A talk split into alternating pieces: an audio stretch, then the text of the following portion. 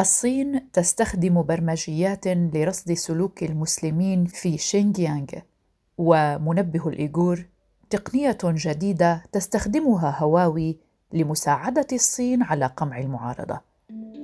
أنتم تستمعون إلى حلقة اليوم من بودكاست في عشرين دقيقة.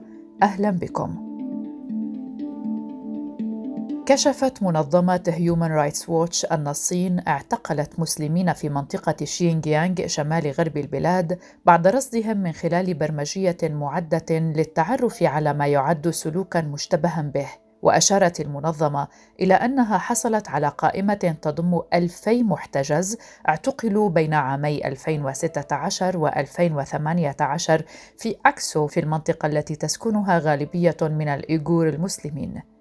ووفقا لهيومن رايتس ووتش فإن هؤلاء المعتقلين لفتوا انتباه السلطات بعد رصدهم بواسطة برمجية حاسوبية تحمل اسم منصة العمليات المشتركة المتكاملة ومع هذا فإن هذه البرمجية تحلل البيانات الضخمة التي يجمعها نظام المراقبة الإلكترونية الضخم المستخدم في شينجيانغ حيث يشهد الإيغور على الاضطهاد. واستنتجت المنظمة من ذلك أن الغالبية العظمى من الأشخاص الذين أفرزتهم البرمجية رصدوا على أساس سلوك قانوني تماما مثل تلقي مكالمات هاتفية من الخارج وعدم وجود عنوان ثابت لهم أو حتى إغلاق هواتفهم المحمولة بشكل متكرر.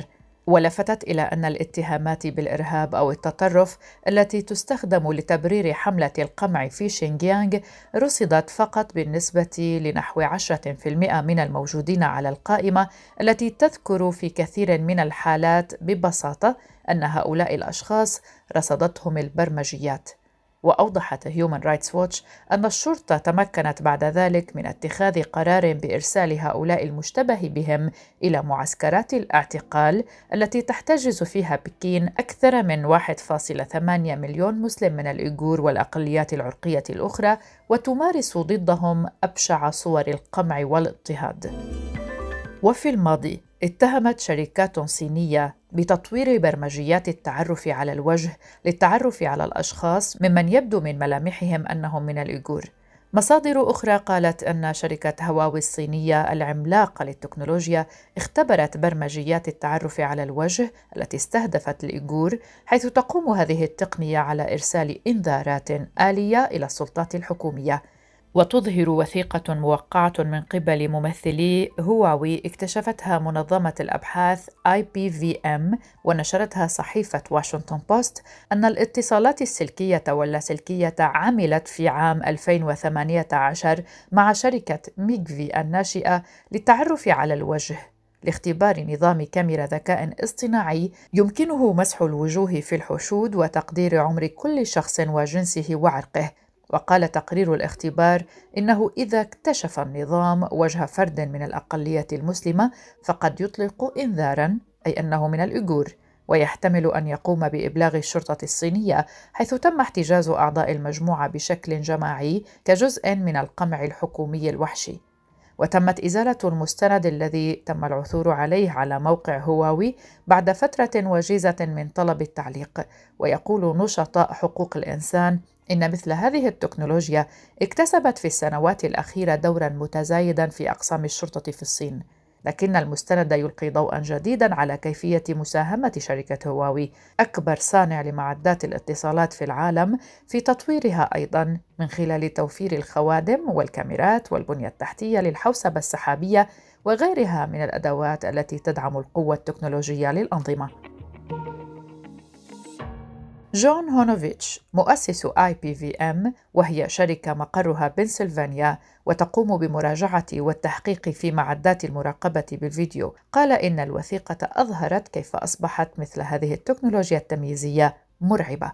وأضاف هونوفيتش تم التفكير كثيرا في التأكد من عمل منبه الايغور وأعلنت كل من هواوي و Megvii عن ثلاثة أنظمة مراقبة تستخدم تكنولوجيا الشركتين في العامين الماضيين فيما لم يتم التمكن من تأكيد ما إذا كان النظام الذي تم اختباره بإنذار الإيغور في عام 2018 هو أحد الأنظمة الثلاثة المعروضة للبيع حالياً. واعترفت كلتا الشركتين بأن الوثيقة حقيقية. وبعد وقت قصير من نشر هذه القصة قال المتحدث باسم هواوي جلين شلوس. إن التقرير هو مجرد اختبار ولم يشهد تطبيقا حقيقيا وتوفر هواوي منتجات الأغراض العامة فقط لهذا النوع من الاختبارات وهم لا يقدمون تطبيقات أو خوارزميات مخصصة. لكن بعد النشر أيضا زعم متحدث باسم ميغفي أن أنظمة الشركة ليست مصممة لاستهداف أو تصنيف المجموعات العرقية.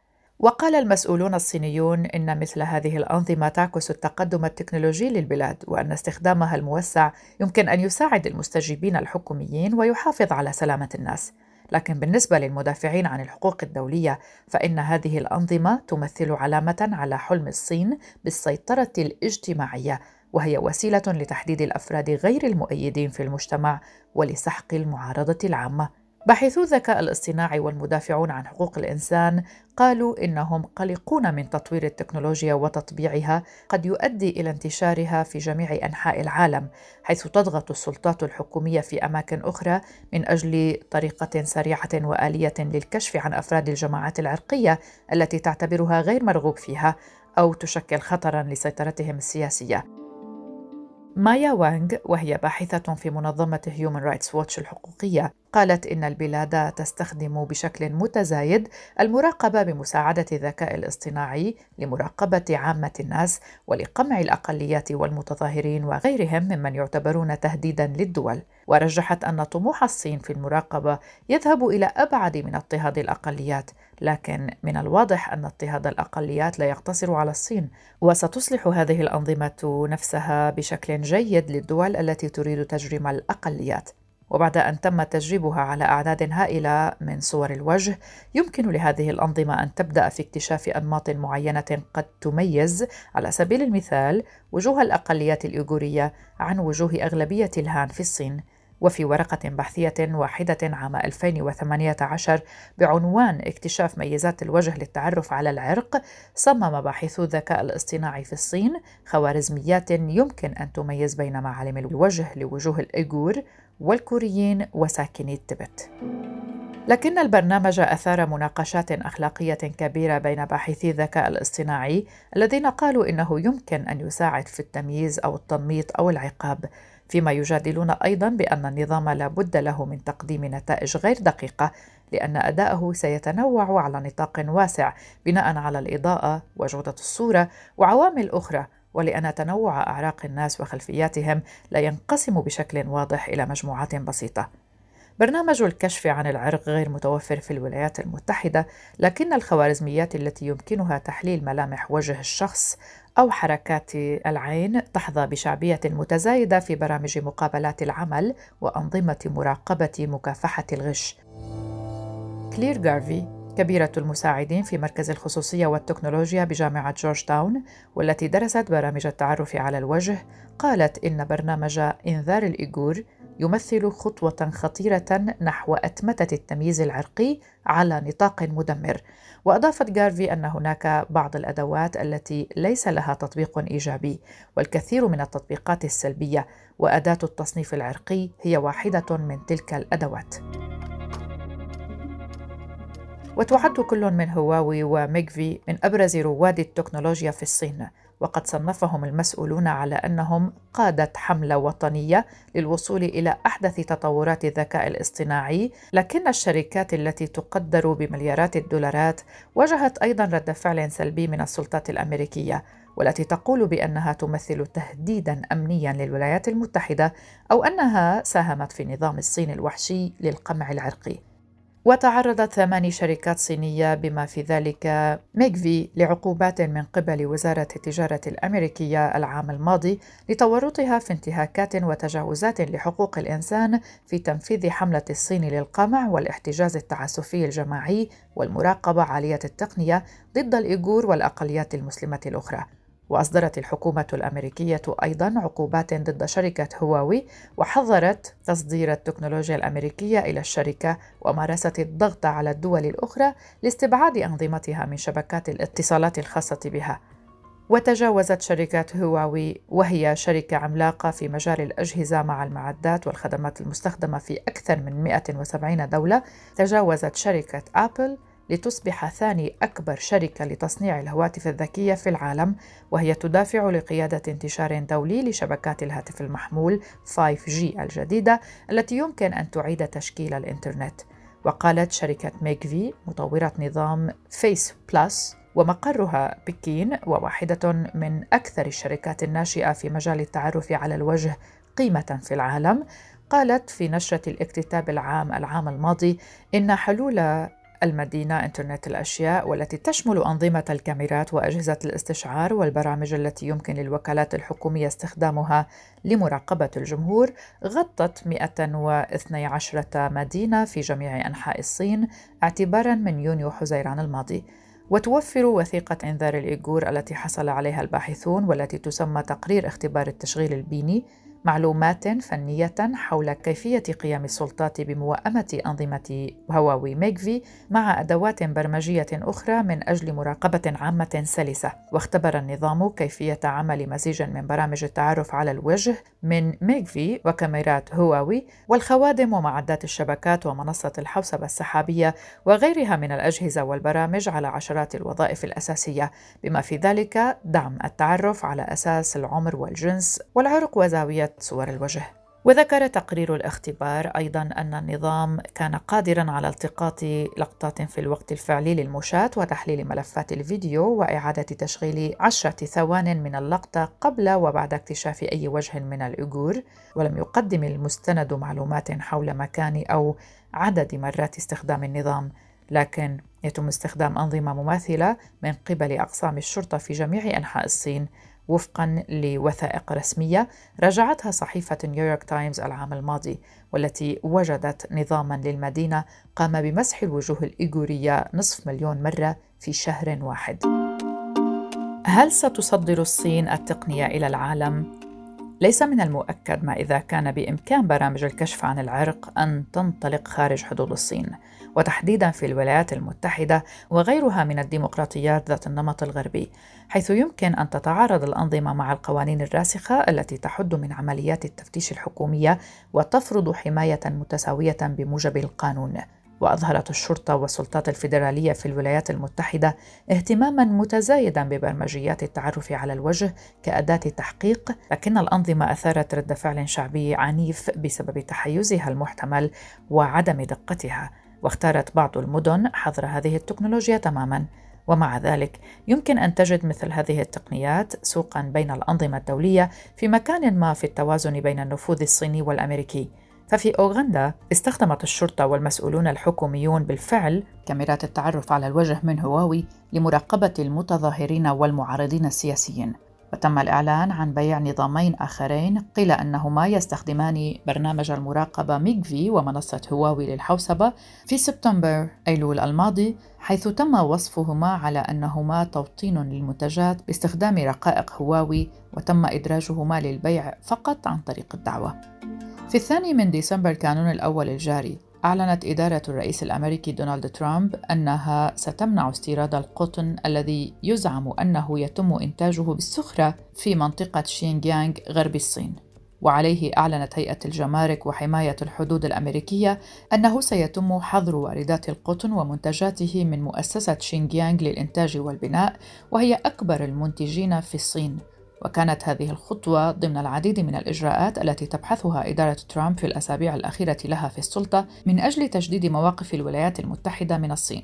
وجاء استهداف مؤسسة شينجيانغ للإنتاج والبناء التي أنتجت 30% من القطن الصيني في 2015 بعدما حظرت وزارة الخزانة الأمريكية في يوليو تموز الماضي جميع المعاملات المالية معها.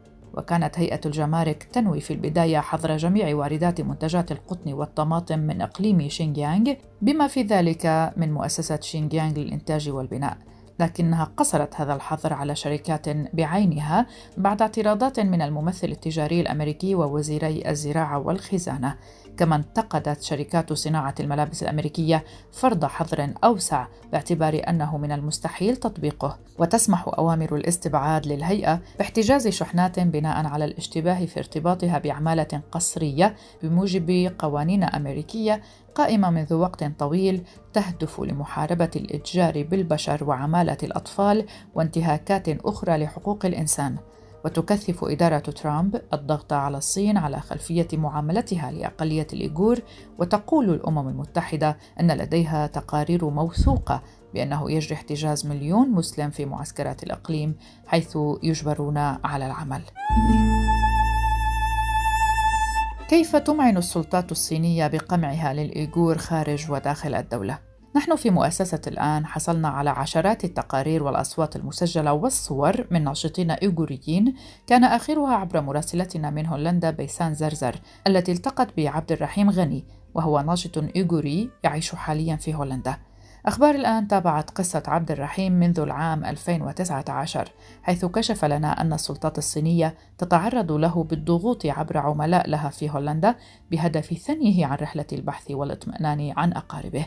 سنستمع إلى قصة عبد الغني. من اسم عبد الرحيم غني أنا اسمي عبد الرحيم ابن عبد الغني أعيش في هولندا منذ 12 سنة. عند أنا عندي ثلاثة أطفال 2017 yılı 5. ayının 23. günden başlap أنا من عام 2017 27 مايو انقطعت العلاقة مع أفراد عائلتي دا دا عددهم 19 شخص فلذلك أنا توجهت إلى وزارة الخارجية الهولندية Gollandiya parlamentinin oldu da أنا قبل أن أتوجه إلى وزارة الخارجية الهولندية عملت مظاهرة لعدة أيام أمام البرلمان الهولندي فالتقيت مع بعض أعضاء البرلمان الهولندي فهم اقترحوا لي هذا ليس مكان أن تتظاهر مكان التظاهر لك إنما أنت توجه إلى وزارة الخارجية الهولندية بناء على ذلك أنا أرسلت رسالة إلى وزارة الخارجية الهولندية وكذلك إلى الرئيس الوزراء الهولندي وكذلك إلى ملك هولندا. واصلت المظاهرة الفردية في مدينة أمستردام في ميدان دام تحديدا فتلقيت تهديدات مباشرة من قبل عدة أشخاص فلا أعرف من من أين هم اتصلوا إلي. أو بعضهم جاءوا إلي مباشرة فهددوني أنت تكذب تكذب للعالم بخصوص الأيغور فلا فلم يحدث هذه الأشياء في مناطق الأيغور فهم مرتاحين كذا إلى آخره المهم هذه التحديدات تهديدات كانت من من الصينيين القاطنين هنا في هولندا. Yerdiğine sen جنجو hükümetine karşı yalan teşkilan بعضهم قالوا أنت تستند أنت تستند على معلومات مغلوطة بخصوص الحكومة الصينية. الحكومة الصينية تعمل كل ما هو خير للأيغوريين والتركستانيين. أنت إذا واصلت هذه المظاهرة فسنقتلك هنا. Bu yıl 2020 yılı ise 5. ayının 5. ve 5. 10. günü iki gün iki قدم ففي هذا العام 5 مايو و8 مايو أيضا في فيسبوك وتويتر هددوني بالقتل اذا لم اتوقف عن هذه المظاهره في مدينه دام وفي مدينه دنهاخ ما كشف حتى اليوم يسلط الضوء أكثر على حجم الانتهاكات التي تمارسها الصين على أقلية الإيغور المسلمة في إقليم شينجيانغ فالمؤسسات التي نالت العقوبات مؤخرا تدار من قبل الحكومة الصينية نفسها وتعد ذراعا للجيش الصيني. وتشير التقارير إلى أن هذه المؤسسة تقوم بتوظيف ما لا يقل عن 12% من سكان شينجيانغ كما أنها توسعت لتدير مساحة واسعة من الأراضي الزراعية والأعمال التجارية كالعقارات والإسمنت والبلاستيك.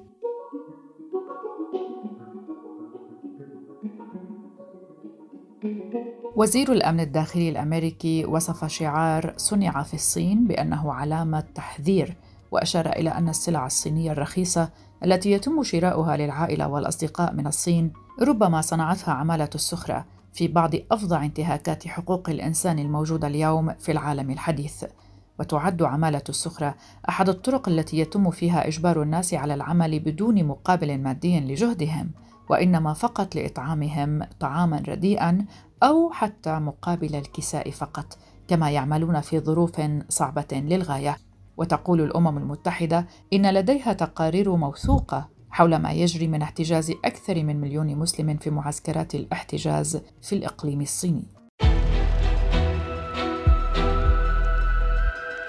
هذه كانت حلقة اليوم من بودكاست في 20 دقيقة من إعدادي وتقديمي براء صليبي شكرا لكم لحسن المتابعة ولا تنسوا متابعتنا عبر بقية منصات بودكاست المختلفة وعبر راديو الآن وموقعنا الرسمي الآن دوت إف إم. إلى اللقاء.